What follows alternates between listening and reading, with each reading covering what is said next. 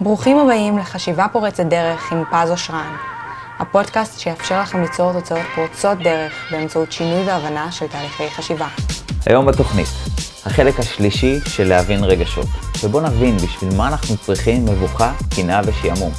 למה הרגשות האלו לא באמת שליליים, וגם, מה זה באמת תודעת שפע? איך זה שונה מכל מה שמוכרים לנו בסרט הסוד ושאר הטכניקות של מחשבה יוצרת מציאות? על כל זה ועוד, נדבר היום בתוכנית. יישארו איתנו.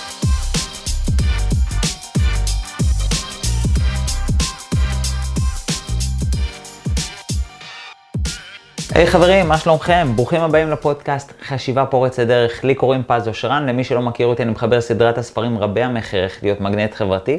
יש לי בית ספר ל-NLP בתל אביב וקליניקה בראשון לציון, ואני מנגיש לכם כאן את הפודקאסט המטורף הזה, חשיבה פורצת דרך, בכל יום חמישי בכל הפלטפורמות. והיום אנחנו נמשיך את מה שדיברנו עליו בפרקים הקודמים, שזה כל נושא הרגשות. עד כמה הנושא הזה הוא, הוא זר לאנשים, הוא זר לנו. אנחנו באמת לא יודעים לעבוד עם רגשות, ואני רואה את זה פעם אחר פעם. אה, ותזכורת קלה ממש של דקה לאלה שלא היו בפרקים הקודמים, ואני ממש ממליץ לכם אה, לחזור לשם. אז מה שהיה בעצם בפרקים הקודמים, דיברנו על זה שאין אף רגש שלילי, ובאמת למדנו לעבוד אחרת, עוד לא הגענו ממש לחלק הפרקטי, בתקווה שנגיע לזה היום. אה, אז למשל של כעס, של לחץ, של פחד, של כל מיני רגשות שאנשים תופסים כשליליים, ועצבות וריקנות ובדידות וכן הלאה, היום אנחנו ניכנס לרגשות חדשים. אה, שלא דיברנו עליהם למעשה, אני בטוח שהם לא חדשים לאנשים, אבל התפיסה לגביהם היא כנראה תהיה חדשה, כי עד היום הרגילו אותנו שיש דבר כזה שנקרא רגשות שליליים, וזה מונע מאיתנו לעבוד עם הרגשות. ואני רוצה שנבין רק את, את שורש הבעיה, למה זה כל כך חשוב ולמה אני באמת מתמקד בזה. אה, למה זה מגיע למצב שאני כבר, אה, נראה לי זה פרק רביעי על נושא הרגשות, כי שנבין משהו נכון. אנשים לא רוצים להרגיש את הרגשות השליליים האלה, לא רוצים להרגיש ריקנות, לא רוצים להרגיש בדידות, לא רוצים להרגיש כעס, לא רוצים להרגיש פחד. ואז מה שהם עושים, הם ממש בורחים מהרגשות. איך אנשים היום בורחים מרגשות? הולכים לטלוויזיה, הולכים לטלפון, אה, יוצאים עם אנשים, ממש מנתקים את הערוץ הזה, גוזרים אותו, חותכים אותו, את ערוץ התקשורת בינם לבין, אנש... לבין הרגשות. ואז מה קורה? אם אין תקשורת על רגשות שליליים, אז יהיה תקשורת על רגשות חיוביים, ואז אנשים מגיעים למצב שהם לא יודעים מה הם רוצים מעצמם בחיים, הם לא יודעים אה, את מי הם אוהבים, הם לא יודעים אה, לבחור מקצוע, הם לא יודעים מה מרגש אותם, הם לא יודעים להרגיש סיפוק, הם לא יודעים ליהנות וכן הלאה וכן הלאה. והנושא הזה של עבודה עם רגשות באמת אה, הוא לוקה בחסר היום במאה ה-21, שזו מאה שדי מבטיחה לנו כל כך הרבה ריגושים ו... ו... הנאות ברגע, באמת בלחיצת כפתור מגיעים לכל הנאה ואפשר לברוח מכל רגש שלילי עד שאנשים מתנתקים מהרגשות השליליים ולא יודעים לעבוד איתם. ולכן אנחנו רוצים ללמוד לעבוד מחדש עם הרגשות השליליים, להסתכל עליהם אחרת, להבין אותם אחרת, אה, כדי להפסיק לקרוא להם רגשות שליליים, כי הם לא שליליים, פשוט אה, הם אולי לא נעימים, אבל שליליים הם לא. דיברנו על זה בפרקים הקודמים, ומי שלא שמע אותם ממליץ בחום רב לחזור לשם. יאללה, בואו נמשיך. נתחיל מלדבר על רגש ראשון, מבוכה. אה, אני מכניס לשם גם את הסגירות או את שאר הרגשות הנלווים, ובואו נבין בכלל מה זה מבוכה ומתי זה, זה פוגש אותנו. בדרך כלל מבוכה זה כשאנחנו חושפים משהו, אולי אפילו יותר מדי, שפתאום מכירים אותנו יותר מדי, ש... שיודעים עלינו משהו שמרגיש לנו אישי, מרגיש לנו אינטימי, אה, מרגיש לנו לא נעים, מרגיש אולי שבעיקר משהו שאנחנו מרגישים איתו לא בנוח, אז הוא נותן לנו איזושהי מבוכה או איזושהי סגירות. יש עוד אה, ככה תזכורת קלה, דיברנו שיש רגשות שהם רגשות שמעלים אנרגיה, כמו למשל כעס, ויש רגשות שהם מוריד, מורידים אנרגיה, כמו למשל עצבות. אז מבוכה, תנו לעצמכם לנחש, האם זה שייך לרגשות שמעלים אנרגיה או מורידים אנרגיה. בסדר, אה, אני מקווה שניחשתם נכון, אבל אה, אני, אני אפתיע אתכם, זה לא לשם ולא לשם, זה לרגשות משתקים. רגש משתק הוא לא מוריד אנרגיה והוא לא מעלה אנרגיה. אה, הוא למעשה קטגוריה בפני עצמה למה אנחנו צריכים רגשות משתקים, מסיבה מאוד פשוטה, בואו נבין את זה קצת ברמה הפרה-היסטורית, שכשגרנו בשבטים, הרי תחשבו על זה שכשגרנו בשבטים, אני מאמין שהזכרתי את זה באחד הפודקאסטים או באחד הפרקים, תחשבו על זה שאחד הדברים הכי משמעותיים שהיו להישרדות שלנו, היה הסטטוס החברתי שלנו. למה? כי כשהיה מגיע ציד, מי שהיה אוכל ראשון זה היה הצ'יף או ראש השבט, ואחר כך הסטטוס הנמוך יותר, הנמוך יותר, הנמוך יותר, עד אה, הסטטוס הנמוך ביותר היה מגיע לו השאריות, ולפעמים אפילו מצב שלא היה לו אוכל, או לא היה לו מספיק אוכל, ולכן סטטוס חברתי נמוך זה מצב שהוא מאיים עלינו ברמה לא מודעת, כי זה כאילו אנחנו עלולים למות, לא, לא יאהבו אותנו, לא יהיה לנו אוכל, זה מצב כזה, ובגלל זה אגב הרבה אנשים חרדים למה יגידו עליהם. על פניו, מה אכפת לך מה יגידו עליך? תעשה מה שאתה רוצה. אבל זה משהו שהוא באמת הישרדותי, מה אומרים לנו, כי זה מצב שאז לא היה לנו מספיק אוכל. ולכן, כשאנחנו אה, חושפים יותר מדי מידע, או אולי חושפים איזה מידע רגיש, אז יש לנו בעצם אנרגיה משתקת, כדי שלא נפעל יותר, שנהיה משותקים במקום ולא נעשה עוד שטויות. סתם אני אתן לכם דוגמה, דמיינו שאתם עומדים מול במה, או מישהו עומד מול במה, ומתחיל לדבר שטויות ולהגיד, יואו, תקשיבו, אני, ומתחיל לספר לעצמו, אני עובר באדום ואני לוקח סמים ואני סוחר, לא יודע מה, מתחיל לדבר מלא שטויות. אתם מבינים שבשלב הזה הוא חייב מבוכה או רגש משתק, שיעצור אותו, שיגידו, הלו, תעצור, אתה פוגע בסטטוס החברתי, במקרה שלך, כשאתה עושה גם עבירות פליליות, אז אפילו אתה גם פוגע בחופש שלך, אתה פוגע בהרבה מאוד דברים. לכן מבוכה וסגירות שייך לרגש משתק, כדי שלא נחשוף יותר מדי, אה, וכדי שלא גם נחשוף את עצמנו. אה, כי פעם זה גם היה מסוכן לחשוף את עצמנו, אני חושב אפילו גם היום, בעידן הפייסבוק, בעידן השיימינג, שכל פדיחה קטנה אנחנו רואים שיימינג, כאילו, זה מאוד מאיים, תחשבו על זה, אנחנו רואים מישהו שאומרים, שתפו, העסק הזה והזה עשה דבר נוראי, הם עשו דבר נוראי, אני לא אתקרב לשם יותר. כל השיימינג הזה, זה גם סוג של סטטוס חברתי, שיוצר לנו בצורה לא מודעת פחד מ... מלעשות פדיחות מול אנשים, מלהביך את עצמנו, מלהגיד עלינו דברים שליליים. אה, ואז האוטומט, כל המבוכה או סגירות, זה באמת לשתק אותנו.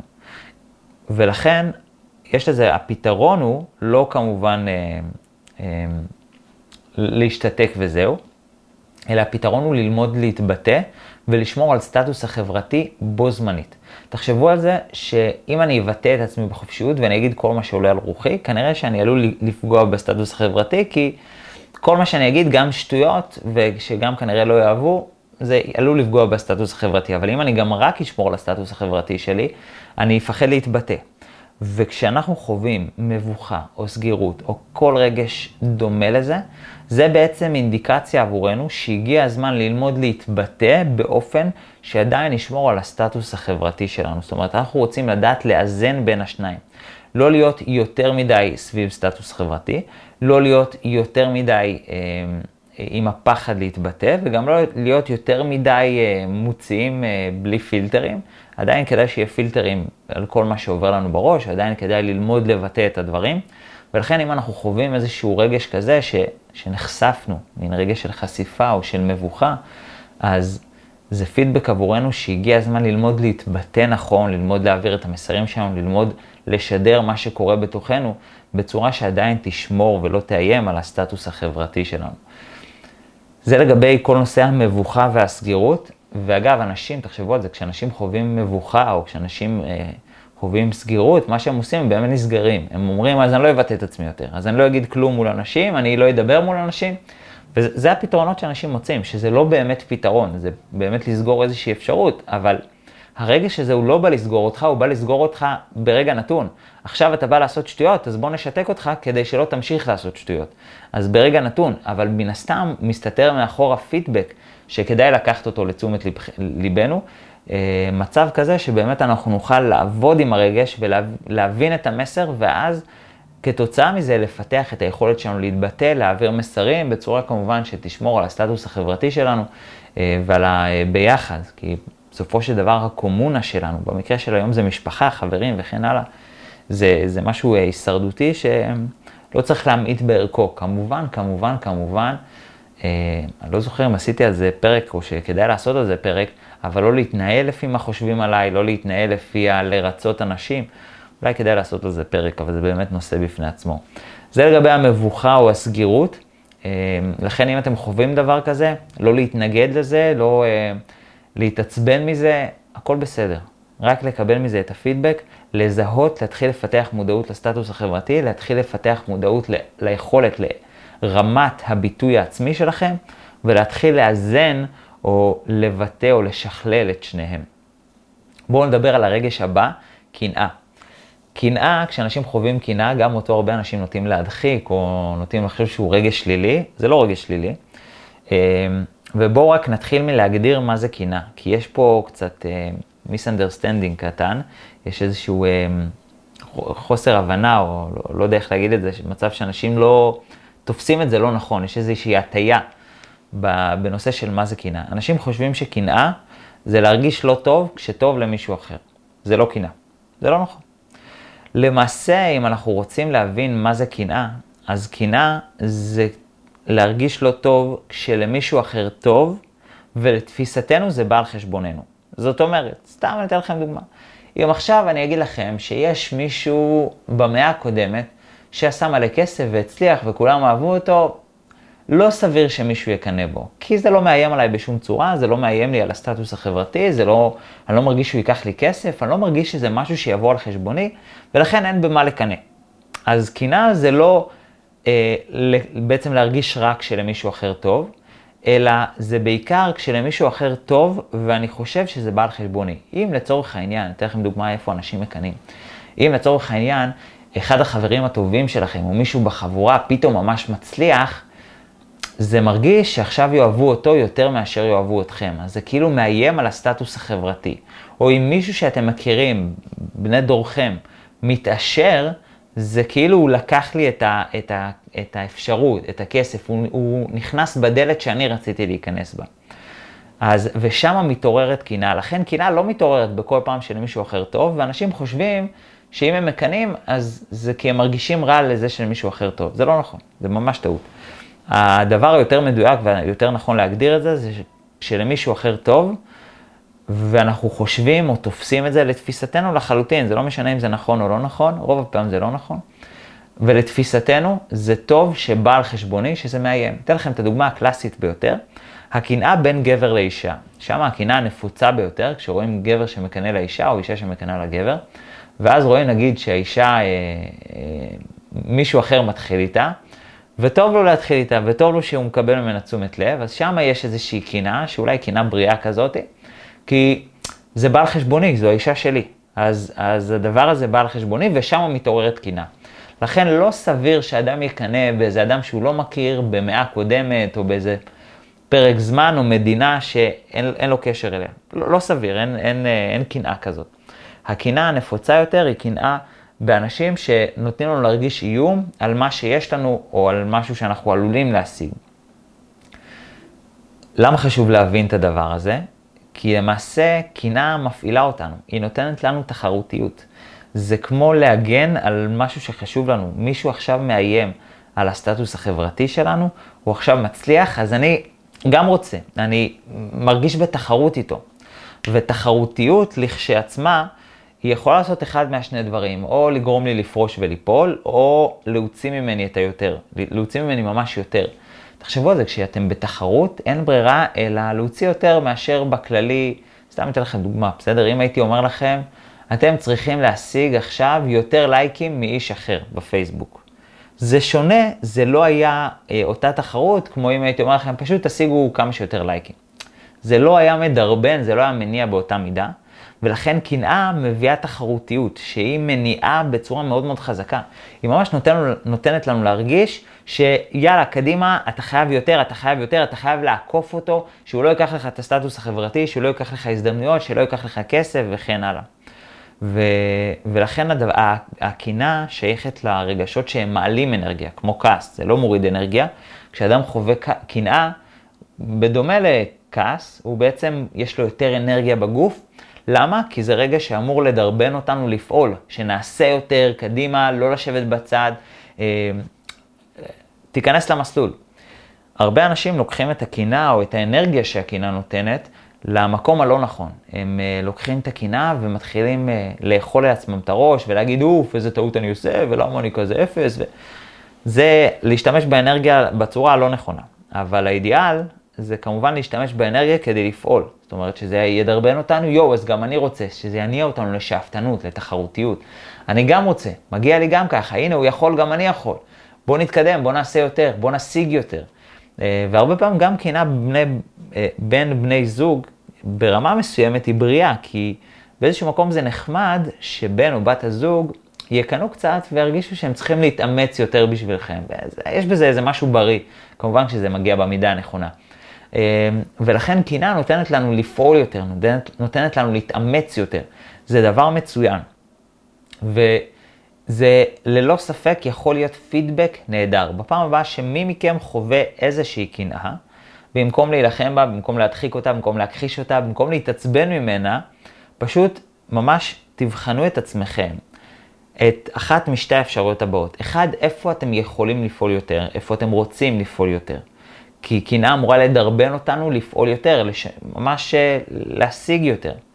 אז איפה נכון לי להתאמץ יותר, או שתיים, איפה אני חושב מצומצם. כי לפעמים קנאה זה גם חשיבה מצומצמת, זה ממש חשיבה שהיא ההפך מחשיבה של שפע. אה, ויש תפיסה כזאת, תפיסה של שפע. לא, לא ניכנס לזה כרגע, זה באמת אה, נושא בפני עצמו, וזה משהו שאני מרחיב עליו ממש בקורס נפרד בפני עצמו, כי זה באמת חתיכת נושא. אבל חשיבה של שפע זה לא כמו שמוכרים לנו בסוד של תאמין שיהיה כסף ויהיה כסף, לא, זה לא ככה. שפע אגב זה לא חייב להיות חומרי של כסף, שפע זה גם יכול להיות שפע של אהבה ושפע של תשומת לב, אה, ויכול להיות שפע של הזדמנויות, שפע של מלא, מלא דברים. זה לא חייב להיות שפע בהכרח חומרי, אבל ללא ספק זה, זה תפיסה. איך יודעים שזה תפיסה? יש אנשים כאלה, אתם מכירים אותם? שלא משנה איפה, הם תמיד ישיגו הזדמנויות. בטוח אתם מכירים אותם, בטוח פגשתם כאלה. לא משנה איפה תשימו אותם בעולם, במדינה אחרת, עם אנשים אחרים, במקום אחרת, הם תמיד ישיגו הזדמנויות. לא משנה באיזה עבודה תשימו אותם, הם תמיד ימצאו את הדרך להרוויח יותר ולהשיג יותר. זאת אומרת, ללא ספק זה עניין תפיסתי, שהוא כמובן גם אסטרטגיות מסוימות, זה גם פעולות מסוימות. זה ממש תפיסה שלמה בנוגע לשפע, ו... ויש תפיסה מסו... מסוימת שהיא מצומצמת יותר, שזה אין הרבה. סתם אתן לכם דוגמה, שתפיסה מאוד אה, אה, נפוצה, אני נותן את זה כמובן ב... כשאני מלמד אה, את הקורס הזה, נקרא NLP Coach, שזה חלק מתפיסה על שפע, אבל אני ככה אכניס אתכם לזה בקטנה. אחת הטעויות הגדולות שאנשים עושים כשהם עוברים משכיר לעצמאי, זה שבשכיר יש תפיסה של שפע, יש תפיסה, סליחה, של צמצום. למה תפיסה של צמצום? כי יש לי משכורת קבועה, לא משנה מה אני אעשה, תהיה לי אותה משכורת, ואני חייב להתנהל בצמצום, כי אם אני אוציא יותר כסף, אז אני אשאר עם פחות כסף בסוף החודש. ועצמאי לא יכול לחשוב ככה. כי אם עצמאי חושב, אני אחשוב מצומצם, הוא בסופו של דבר גם מצמצם את ההכנסה, עצמאי חייב לחשוב על ההפך, איך אני מגדיל הכנסה לא משנה גם אם זה, זה ידרוש ממני להגדיל הוצאה. אתן לכם דוגמה, אגב, אמיתית שקרתה לי, בסדר? אה, לפני, לא יודע כמה שנים, אני חושב 12 שנה, אולי יותר. אה, דוגמה מאוד רחוקה, שאמרו לי, בוא תעשה הרצאה בצפון. ובדיוק הייתה איזושהי בעיה, אמרתי, אוקיי, סבבה, מעולה, אני אגיע ב... בתחבורה ציבורית, לא זוכר איך זה היה, רכבת או אוטובוס או איזושהי דרך, אמרתי, אחלה, אני אגיע וזה, ויהיה מצוין. ואני לא זוכר מה השתבש בתחבורה הציבורית, או שהרכבת נתקעה, או שהאוטובוס איחר, או שהיה איזה משהו, איזשהו עניין. ואז נקלעתי לבחירה לשתי אפשרויות, או שאני לוקח מונית ומגיע להרצאה בזמן, או שאני אאחר להם קצת. בסדר, מה, אני אאחר קצת. ואני באתי ממקום של, של תפיסה מצומצמת. מה זה אומר תפיסה מצומצמת? זה אומר, בוא נוציא כמה שפחות כסף, ואז נשאר עם כמה שיותר כסף. והדבר הזה די תקע אותי. כי בסופו של דבר חסכתי, הגעתי באיחור, התעצבנו שבאתי באיחור, לא רצו את ההרצאה בכלל. בסוף יצא שהפסדתי כסף, באתי לחינם וכן הלאה. ו... והנושא הזה של להוציא כמה שפחות היא תפיסה מצומצמת שהיא לא מתאימה למקומות מסוימים, בעיקר לעצמאים. והרבה פעמים אנשים חיים בצמצום, שיש כמות מסוימת של אהבה. אתן לכם עוד דוגמה, בסדר? מתחום תוכן אחר. אני רואה את זה הרבה אצל הורים. שהורים מביאים את הילד, ואז בן או בת הזוג נותנים אהבה לילד, והם מרגישים, זה בא על חשבוני. שזה חשיבה מאוד מצומצמת. זאת אומרת, יש כמות מסוימת של אהבה, ואם הילד שלי לוקח לי את האהבה, אני מקבל פחות. זה חשיבה מאוד מצומצמת, ובגלל זה היא גם מפתחת תקינה.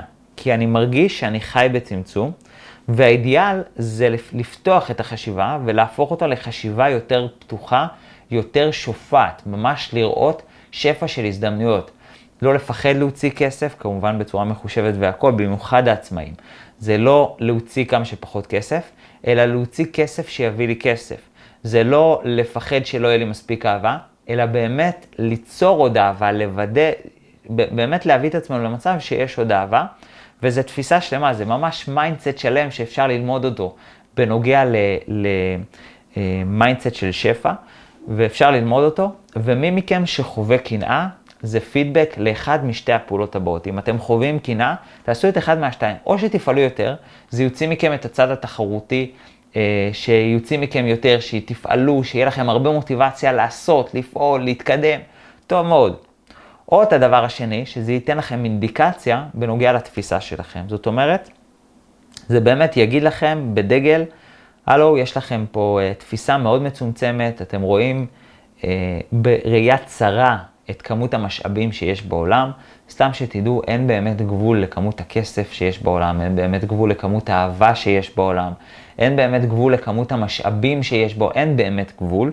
מה זה משאבים? מן הסתם זהב וכאלה יש, אבל אין באמת גבול לכמות, לכמות הכסף לצורך העניין, אבל, וההוכחה לזה היא שבאמת ממשלות מדפיסות המון המון המון כסף כל הזמן. ו, וזה נכנס לסירקולציה, וכל פעם יש, יש עוד כסף, כן? זה לא מוגבל, זה שלא שיש איזו כמות מסוימת של כסף או של אהבה, זה לא שאדם אומר לעצמו, אני יכול לתת uh, 8 דציבל, דציבלים של אהבה, לא יודע איך למדוד את זה. לא, יש כמות אינסופית. למעשה אנחנו אלה שמחליטים איפה יהיה הגבול, ואנחנו יכולים להחליט שהגבול יהיה הרבה יותר רחוק ממה שאנחנו חושבים כרגע. וכשאנחנו רואים את, הדו, את הראייה או את החיים האלה בצורה מצומצמת, אז אנחנו גם מצמצמים מאיתנו אפשרויות. אנחנו באמת מביאים את עצמנו למצב שאנחנו מקנאים ואנחנו ממש אוכלים את עצמנו וממש מתעצבנים ורבים על כל אה, אה, רווח קטן, רווח במעמד חברתי. כשאדם מקנא למשל, אז הוא גם לא יכול לפרגן לאחרים, כי זה בא על חשבונו. זה ראייה מצומצמת. אפשר לדבר שעות על כל הנושא של mindset של שפע, זה בהחלט mindset שלם שאפשר ללמוד אותו. ולהעמיק בו וללמוד, ואגב, כדאי ללמוד אותו, אני בהחלט חושב שזה חשוב וזה טוב, כי אם לא לומדים אותו, סתם אתן לכם דוגמה שקיימת היום בשוק, שאנשים אומרים, בעיקר כל אלה שקראו או ראו את הסרט הסוד, מי מכם שראה את הסרט, תראו אותו, כי הוא חרא, סתם, סליחה, תראו אותו, אה, בעיקר כדי לדעת מה לא, לא לחשוב. מי שעשתה את הסרט הזאת זה אה, מישהי בשם רונדה אה, ביירן, אני חושב, אני לא זוכר את השם משפחה שלה, היא למדה איפה שאני למדתי, אצל טד ואדריאנה ג'יימס, היא למדה עכשיו שנה או שנתיים לפניי. אה, ו- וכשאני למדתי איזה מחזור או שניים אחר כך, אז טד ואדריאנה דיברו עליה, ואמרו שהסרט הזה הוא בעייתי, כי הוא, הוא נותן איזושהי ממש פרס, פרספקטיבה אחת של תאמין ויהיה טוב. תאמין שיהיה לך כסף ויהיה כסף, תאמין שיהיה לך זוגיות ויהיה זוגיות. וזו פרספקטיבה מאוד מאוד מאוד צרה, שהיא אפילו עלולה להוביל לבעיות, כי אדם שמאמין שוואלה, יהיה, יהיה לי כסף, בוא נאמין שיהיה כסף, אז הוא יבזבז בלי לחשוב והוא ימצא את עצמו בחובות, ואני לא בטוח שכל מי שמבזבז בלי אה, לחשוב אה, ימצא את עצמו עם יותר כסף. קיצור, צריך ללמוד את ה mindset הזה, ללמוד אותו נכון, אה, וזה לא רק להאמין, ויש דרך מאוד מסוימת איך מפתחים את ה mindset הזה. זהו, אני לא אכנס לזה כרגע, אולי אם אה, יהיה בקשות אז אה, נדבר על זה קצת בהרחבה, אז ללא ספק אפשר להעביר על זה קורס שלם, כמו על רגשות שאפשר להעביר על זה קורס שלם, ואז אני מוצא את עצמי פרק רביעי מדבר על רגשות. יאללה, בואו נדבר על אה, עוד רגש אחרון להיום. וואי, איזה רגש אני אבחר, יש לי פה שלושה שכתבתי לי. איזה תמים הייתי שחשבתי שאני אספיק את כולם, שעמום, אשמה ומועקה.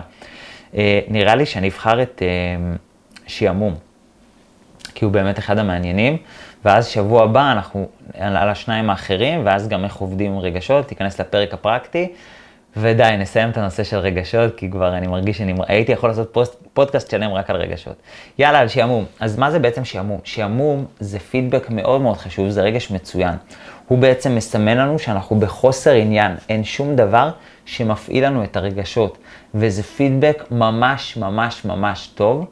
כי אם אנחנו נקשיב להנחה המוקדמת, או למה שהמשפט הזה מניח, שום דבר שמפעיל לנו את הרגשות, זה בעצם מניח שהרגשות שלי מופעלים על ידי משהו מבחוץ.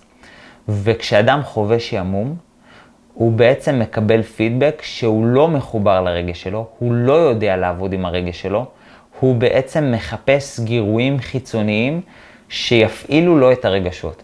והיום אנחנו במאה ה-21, רואים כל כך הרבה אפשרויות שיכולות להפעיל לנו את הרגשות, מה זה? אנחנו הולכים לסרט והרגשות שלנו הם, אה, לכאן ולכאן, והצגות, וסרטים, ומוזיקה, וטלנובלות, כל דבר שיכול להפעיל לנו את הרגשות, ואנשים באמת מתמכרים לזה. זו הסיבה היום שכל הריאליטיז, היום לא מחפשים סתם מישהו שישיר יפה, או מישהו עם כישרון, היום מחפשים מישהו עם סיפור שירגש, כי יודעים שזה מה שאנשים מחפשים, אם לא, הם יחוו שעמום.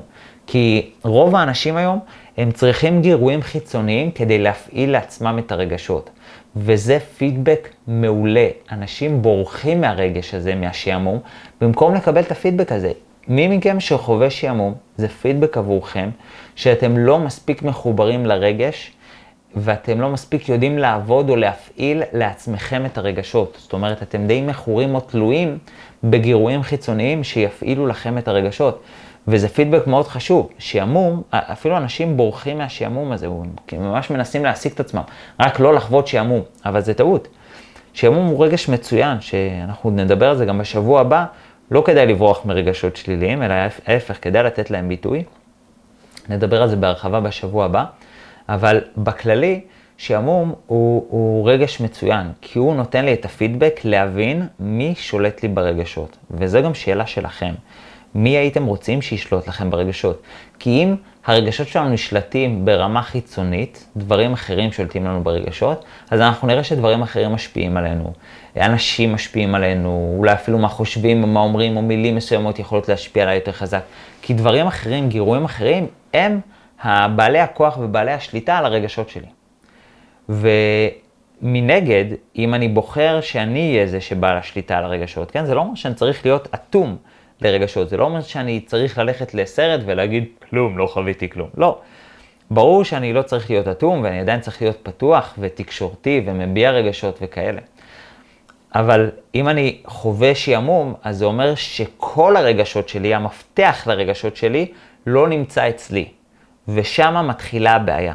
ואנחנו באידיאל שלנו רוצים שהמפתח לרגשות שלנו, המפתח לשליטה, לעבודה עם הרגשות שלנו, יהיה אצלנו. ושעמום זה הדרך. אם אתם חווים, מי מכם שחווה שעמום, ואגב, גם אלה שבורחים משעמום. זה לא משנה, יש אנשים שמעסיקים את עצמם מהבוקר עד הערב. לא, לא יכולים שיהיה להם רגע דל. עבודה ולשם ולימודים וחברים ועושייה מלא דברים, אין רגע דל. ואז כשאין רגע דל, זה לא אומר שאין שעמום, זה עדיין אומר שהם בורחים מרגשות, זה עדיין אומר שהשליטה ברגשות לא אצלם, וזה רק אומר שהם בורחים משעמום, וזה לא אומר שאין להם שעמום. אם ברחתם משעמום, לא אומר שהפידבק לא רלוונטי אליכם. עדיין הפידבק רלוונטי. ואפשר גם, גם על זה אולי לעשות אפילו פודקאסט שלם בפני עצמו, על איך עובדים נכון עם, עם שעמום, כי כמובן האידיאל הוא מצד אחד להעסיק את עצמנו, ומצד שני לא להעסיק את עצמנו בצורה בורחת. יש, יש הבדל מאוד משמעותי בין להעסיק את עצמי מתוך חדווה, מתוך אהבה, מתוך רצון לעשות את מה שאני עושה, לבין לברוח, העיקר שלא יהיה לי רגע דל, ויש הרבה אנשים במאה ה-21 שחיים באטרף הזה, בלעשות, בלהספיק, בשלא יהיה לי שעמום, שלא יהיה לי רגע דל, וזה באמת טעות, וזה סממן מצוין שיש חוסר חיבור רגשי. ומי מכם שחווה שעמום, או אתם מכירים אנשים שחווים שעמום, תנו להם את הפידבק הזה. זה מאוד מאוד חשוב לא לברוח מהשעמום ולא לברוח מהרגשות, ולהחליט, זה באמת עניין של החלטה, להחליט שמי שמקבל את המפתחות לרגשות שלכם, יהיה אתם. זה באמת עניין של החלטה, וכי כל עוד לא עשיתם את ההחלטה הזאת, מישהו, משהו, מה שהם, אה, הם בעלי המפתח לרגשות שלכם או ללב שלכם. עד כאן להיום, בואו נסכם קצת מה דיברנו. אז דיברנו על מבוכה, דיברנו על קנאה, דיברנו על שעמום, המשכנו בעצם את הפרקים הקודמים, למה הדברים האלה הם לא באמת רגשות שליליים, והם ההפך הם מלאים בפידבק. אמ, קיבלתי גם פידבקים שהיה לי אה, הפרעות או רעשים בפרק הקודם, אז אם גם בפרק הזה היה, אני אשמח שתגידו לי, אני החלפתי מיקרופון, היה לי איזושהי בעיה במיקרופון מסתבר, וגיליתי את זה רק בזכות התגובות שלכם. אז אם זה קרה גם הפעם, אז אני אשמח לדעת. החלפתי מיקרופון אחר לחלוטין. אה, כל דבר כזה אני פשוט לא שומע, אני רק לוחץ רקורד ומעלה את זה ל, אה, לרשתות. אז אני אשמח לדעת את הדברים האלה. כמובן, אם אהבתם, אז תשתפו את זה בכל דרך אפשרית. תודה רבה לכם על החום ועל האהבה שאתם נותנים לנו. אני אהיה כאן גם בשבוע הבא, ביום חמישי, בכל הפלטפורמות. תודה רבה לכם על החום ועל האהבה. שיהיה לכם סוף שבוע מצוין. אוהב אתכם. תודה רבה שהאזנתם לפודקאסט חשיבה פורצת דרך עם פז אושרן. ניפגש ביום חמישי הבא עם פרק נוסף. בינתיים, אתם מוזמנים לשתף ולמצוא אותנו גם ביוטיוב או בפייסבוק. פשוט חפשו פז אושרן ותמצאו אותנו.